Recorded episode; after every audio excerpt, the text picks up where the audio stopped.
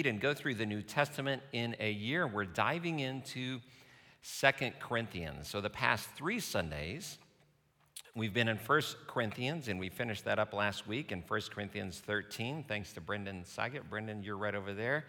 Uh, talking about that love is patient and that love can be patient with our time. That's one of the ways we can be, uh, show our love is to be patient with our time. Second Corinthians obviously is a new letter where Paul expresses his love for the people in Corinth again, and it's a more personal, intimate letter.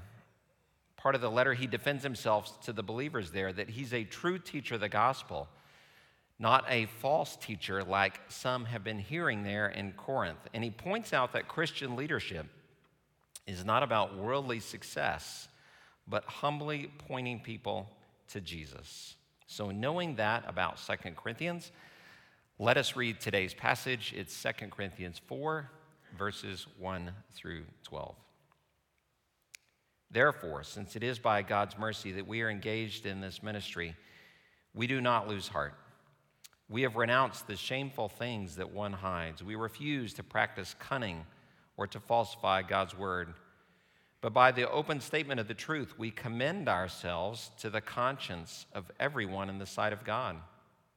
And even if our gospel is veiled, it is veiled to those who are perishing.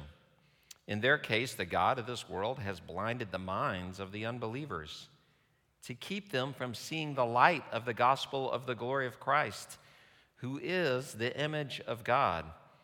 For we do not proclaim ourselves, we proclaim Jesus Christ as Lord, and ourselves as your slaves for Jesus' sake.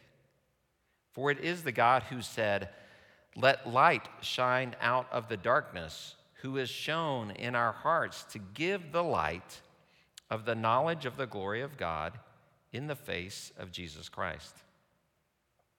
But we have this treasure in clay jars so that it may be made clear that this extraordinary power belongs to God and does not come from us.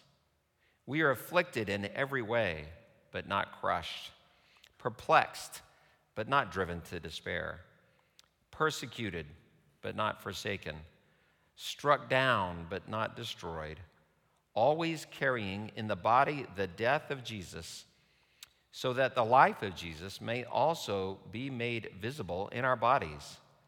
For while we live, we're always being given up to death for Jesus' sake, so that the life of Jesus may be made visible in our mortal flesh. So death is at work in us, but life in you. This is the word of the Lord. Thanks be to God. Let us pray.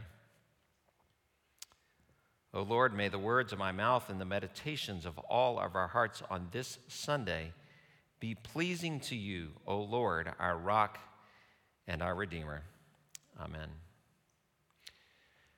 So, one of the temptations we have in our culture today may be similar to what the Second Corinthians had. It is the cult of the celebrity.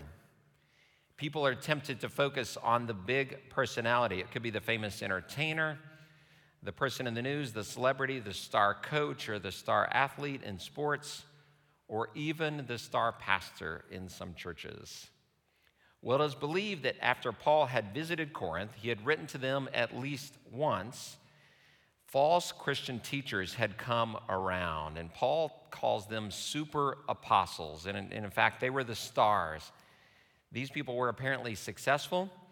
They asked for money. Uh, Paul even says for profit in chapter 2 for their teaching. And some believers in Corinth had followed these stars and rejected Paul. That's what we pick up in reading this book. Paul says that he doesn't want to be a super apostle or a star. He knows he is flawed, and his ministry comes from Jesus, not himself. In fact, in this passage we just read, he simply says, I, I want to point people to Jesus. That is what I'm all about. So, what does Paul have to say generally here in chapter 4 against these false teachers, and what are we supposed to do? He says, first, preach the gospel plainly, keep it simple, don't deceive. Second, don't quit, don't give up, keep going. And third, don't be a self promoter like these other teachers. Instead, put the spotlight not on yourself, but upon Jesus. So, what can we do as followers of Jesus from chapter 4? Summarizing this, we can put the focus on Jesus in our own lives, let the light of Jesus, the light of Christ, be carried in us as we are like clay pots or clay jars, and let that light shine out to the world. And we'll talk more about that in uh, a few minutes. So, when these other teachers came, they didn't tell the gospel plainly. They deceived or confused the Corinthians. And we're not 100% sure what they talked about. But today, we might be deceived into putting our trust not in God, but in other things. It's easy to put our hope in the things of this world good health, financial stability, or it's easy to focus on our kids or our grandkids, our covenant children, even. Are, are they turning out right in their lives where they are? And I think this was true for Claire and I, my wife Claire, and I, this past week, as we took three kids to college. Luke and Graham are twins for the first time last weekend, and then Lexia on Tuesday. And so, so much focus on your children and are they going to be okay? Are they going to make new friends? Are they going to be all right? Uh, we want them to be successful in life. It can be easy to be caught up in other things other than our focus on Jesus. Today, this year, and last year, we might think if only the right politician or the right policy were in place, things would be all right. If only we could end the pandemic, then everything would be all right. But there will always be problems, always distractions. So Paul says, Our hope is in Jesus. Put your hope in Jesus, fix your eyes upon Jesus, whatever the circumstances are, good or bad. Back in the passage, Paul says in verse 3 that the gospel is veiled to some people. He says to non believers, the gospel is veiled. And he uses this illustration because in chapter 3, he talked about when Moses would come down from the mountain that he was veiled because uh, the light of God would shine in his face. But he uses the sense that, that some people today are veiled, and it's not just the mask that we wear, like you're wearing right now, but it could be their entire faces were veiled or their eyes were veiled, that they were blinded to the truth of the gospel. I think sometimes that can even happen to believers as well. The information, the news, the noise, the distractions, the technology that we have today can distract us from Christ. We talked about this summer, a little bit before summer and during the summer, the value of being quiet and not in a hurry, of taking that quiet walk of focusing on Jesus so that we can see him and hear from him. Jesus is the light of the world. Paul talks about that here too. God said, let, the light shine out of darkness at creation. Paul quotes that in verse 6. And he says, We need to shine the light into the dark places of our own lives and the hard times that we face. So, how does this light shine in our hearts? I think that's a, it's a little mysterious when we think about that. The light of Christ, that imagery, that, that metaphor, the light of Christ shining in our hearts and then shining out of us. And it's a little bit spiritual, a little bit mysterious, but I think it goes something like this. If we understand God's grace, if we believe it in our hearts, if we accept Jesus into our lives, the New Testament says, then we have the Holy Spirit in our lives. Jesus said in the Gospels, and Paul repeats it, then the Holy Spirit will be in us, God living in us. That's this treasure that Paul's talking about. That Holy Spirit, God's message of grace, God living in us. And then God's light shines in our hearts so that then we can shine that back or reflect that back out into the world. Paul explains it in this famous verse 7, which we read a few minutes ago. We have this treasure, God's grace, in clay jars, which are our bodies, so that it may be made clear that this extraordinary power belongs to God and does not come from us. It's from God, not from us, but it's God in us that shines out. To say more about shining God's light from our hearts and to say a little bit more about God's treasure in us, I'd like to share an illustration which I heard probably 10 or 15 years ago uh, from a message at actually it was a, a Christian concert I was at. And the whole message was about the moon. So you're wondering, a sermon about the moon? Yes, a sermon really about the moon. It'll make sense. So here's a picture of the moon, the photo of a, of a full moon in a dark sky. Obviously, we know what that looks like the brightness of the moon. But the moon is a big hunk of rock. I looked it up this week. Its surface is dominated by igneous rock. I can't tell you much more than that, but its surface is dominated by igneous rock. The radius of the moon is over 1,000 miles, but the moon is smaller across, as we see it in the sky, than the United States is wide. I thought it would be bigger than that, but it's not. But when we see it in the night sky and the positioning of the sun and the moon is just right, we can see a full moon that is incredibly bright. And I know that you know when you when you see in the early evening when the full moon is rising above the horizon, it's incredibly bright and looks incredibly big. It can really dominate the sky. But when the moon only reflects part of the sun, it is not nearly so bright.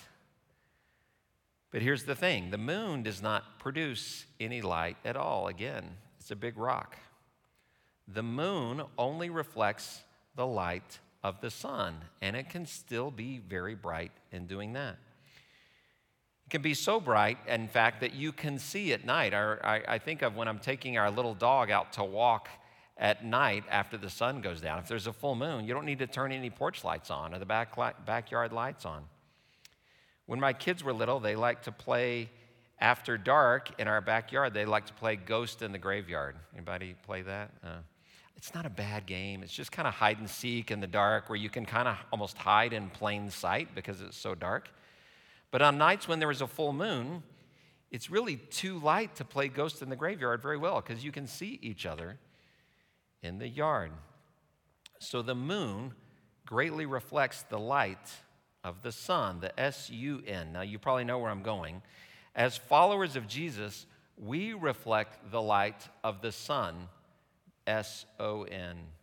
When we are positioned right, we can really shine.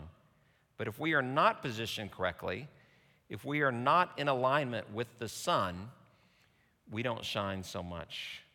But when we are in alignment, with Jesus, when we're walking with Him day by day, week by week, when we're praying, we're thinking about God, we're, we're doing the disciplines uh, that call us closer and draw us closer to God, then we can truly reflect the light and shine the light of Jesus very well.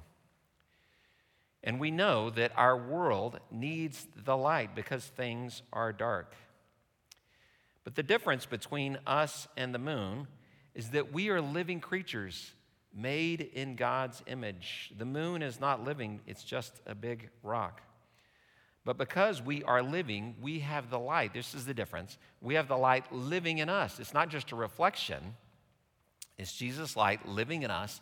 And then as we shine it out, as we carry that in these clay jars, as we shine that light out, it's different a little bit as all of us shine it because we all have different unique gifts and abilities.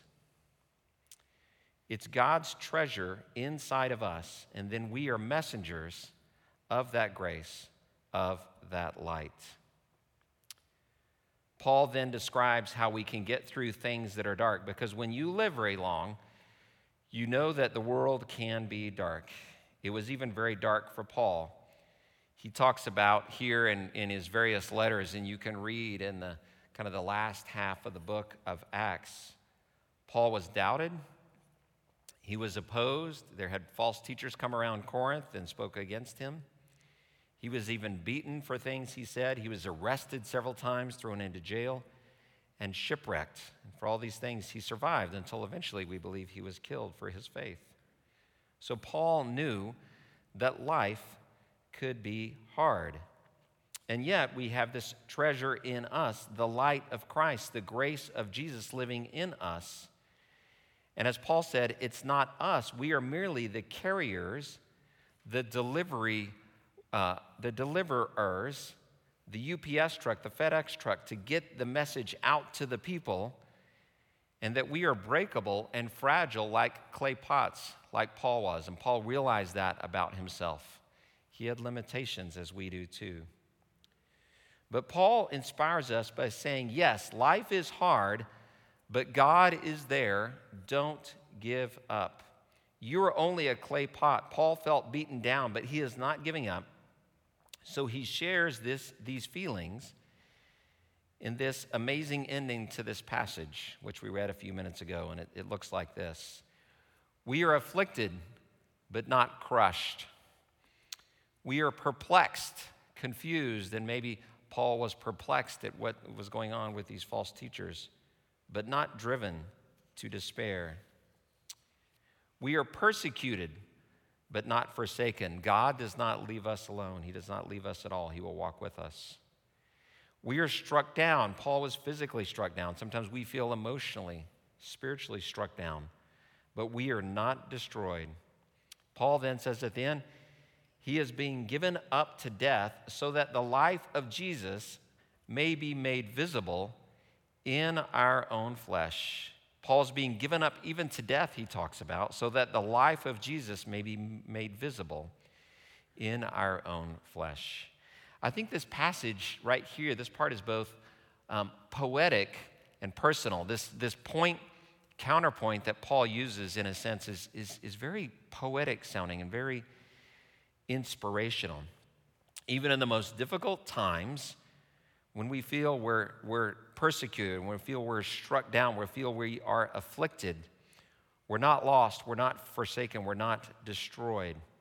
And so, this personal sharing that Paul has from the things that he had been through, and he, he still doesn't give up, gives us inspiration. And I think for me, it gives me inspiration as well in my own life. About three years ago, most of you know, our family went through a tragic time. And during that tragedy, others in our lives were very much like these clay jars. They were people that came around us carrying the grace and the message and the light of Christ, Christ in that time for me and my family. People simply cared for us and were present with us, and that was incredibly helpful. During that time, and really since then, for almost three years now, this one passage from the Old Testament has stood out to me, maybe more than, than any others, and it's this one here Psalm 34, 17 and 18. The righteous cry out, and the Lord hears them. I think we can lean on that. When we feel like Paul, when we feel like people oppose us, when we feel like life is hard, things are too difficult, we can cry out to God and God hears us. God delivers them from all their troubles. God will be with us in our troubles and deliver us. And then the next verse, verse 18 the Lord is close to the brokenhearted and saves those who are crushed in spirit. I can almost see Paul looking back or remembering this uh, from his memorization of what for him was the scripture, the Old Testament. Paul would be saying, God saves those who are crushed in spirit, thinking about himself, I am afflicted, but not crushed. God saves those who feel crushed in spirit. For Paul, it was personal. Many of these believers in Corinth had been listening to false teachers, and this hurt him deeply. As you look at Second Corinthians, as I kind of skimmed and read a lot of it this past week, he was hurt by this. He had given so much of himself. Then teachers that he talks about were perhaps more eloquent or more successful than him in some ways had come in to fool some of the believers. But Paul holds out hope that he is not fully crushed, but that God is with him, literally in him, in the Holy Spirit. As he says, he carries Jesus' death in himself in that, it is Jesus' death and resurrection that gives him hope to keep going. Part of the hope that kept me going over these past couple of years was that passage out of Psalm 34, a simple passage. Again, that says, God saves those who are crushed in spirit, and the righteous cry out, and the Lord hears them. For my family and I, this message came in a sign. Now, I don't mean a sign like a real spiritual sign up in the sky or something, you know, God speaking to me through a voice, but an actual sign, a very simple yard sign. You know, one of those signs that you see that people put maybe if they have kids on a sports team or a, a school thing, and it's those little plastic signs, and they have the little tiny metal poles that easily push down into the yard. Well, after my niece and nephew had died, some, some of their friends made signs, and there was this one sign in particular. It was created, I know, by an eighth grade girl who was a close friend of our niece. And on this very simple sign, it was, I remember it was white with just black, probably Sharpie, written in Sharpie, was Psalm 34, verse 18. The Lord is close to the brokenhearted and save those who are crushed in spirit. And I remember looking at it and even her handwriting was kind of messy. It wasn't printed real neat. But it didn't matter. In fact, I think that made it better because it was personal. And I think sometimes we think as Christians, I, I think even I fall into this trap myself a little bit, and I hope I don't put this on you. But sometimes we think we have to do something grand or great, that we have to save the world. But I think the message of grace often comes in simple small gestures, like this very simple yard sign with a touching scripture written by hand that brings us hope from despair and brings light into the darkness. So, as clay pots, as Paul talks about, as clay jars that carry the treasure inside of us, we can hold in tension a couple of things First, as we mentioned several weeks ago, as we were in Romans, we are gifted. We are unique. We are made in God's image. God has called us to do his work. So we hold that into tension. But also that we are clay pots. We are fragile. We are breakable. And that we need to be used for Jesus. It, the power doesn't have to come from us, it comes from God inside of us, working its way out to others. It is God's treasure God's grace. It is the life that Jesus offers. It is the hope of eternal life that Jesus offers. And that hope can help us navigate through persecution, persecution, confusion, dark places, feeling crushed. And then that hope, that treasure inside of us, sometimes even in our limitations, sometimes even in our dark places, can then be sent out to others to help them where they are struggling. We are messengers then that deliver a message that can come simply in our words, our attitudes, our actions, our time, and our presence. That's the clay pot image. It is the treasure inside of us, the message of the gospel, the light of Jesus that we can share and reflect, even in our limitations and struggles. So, we can focus on Jesus because God has a plan to let his light shine in the darkness, darkness that you are in or that you have been in, or the darkness around us now. God has a plan to let his light shine in the darkness. God has a plan to get out his grace and love to the world. What is God's plan? It is people like us. As we have that treasure inside of us, then we can let it out and shine that light to others. As Paul says, we have this treasure in clay jars so that it may be made clear that this extraordinary power belongs to God and does not come from us. Let us pray. Most loving God, we give you thanks again for this opportunity to come together in this sanctuary, this room set apart to worship you and to learn more about you. And God, as we get ready to go from here, uh, and a few minutes later this morning, we ask that you help us to remember the scripture that you have given to us in the New Testament and through Paul today. God, that we have this treasure in clay jars. The treasure is your grace, your love, even your light. God, that we don't have to be powerful in ourselves, but it's in your power, your grace, your light, your love living in us that we can let that out to the world to let them see your light as well. Help us to do that, even this week. In Jesus' name, amen.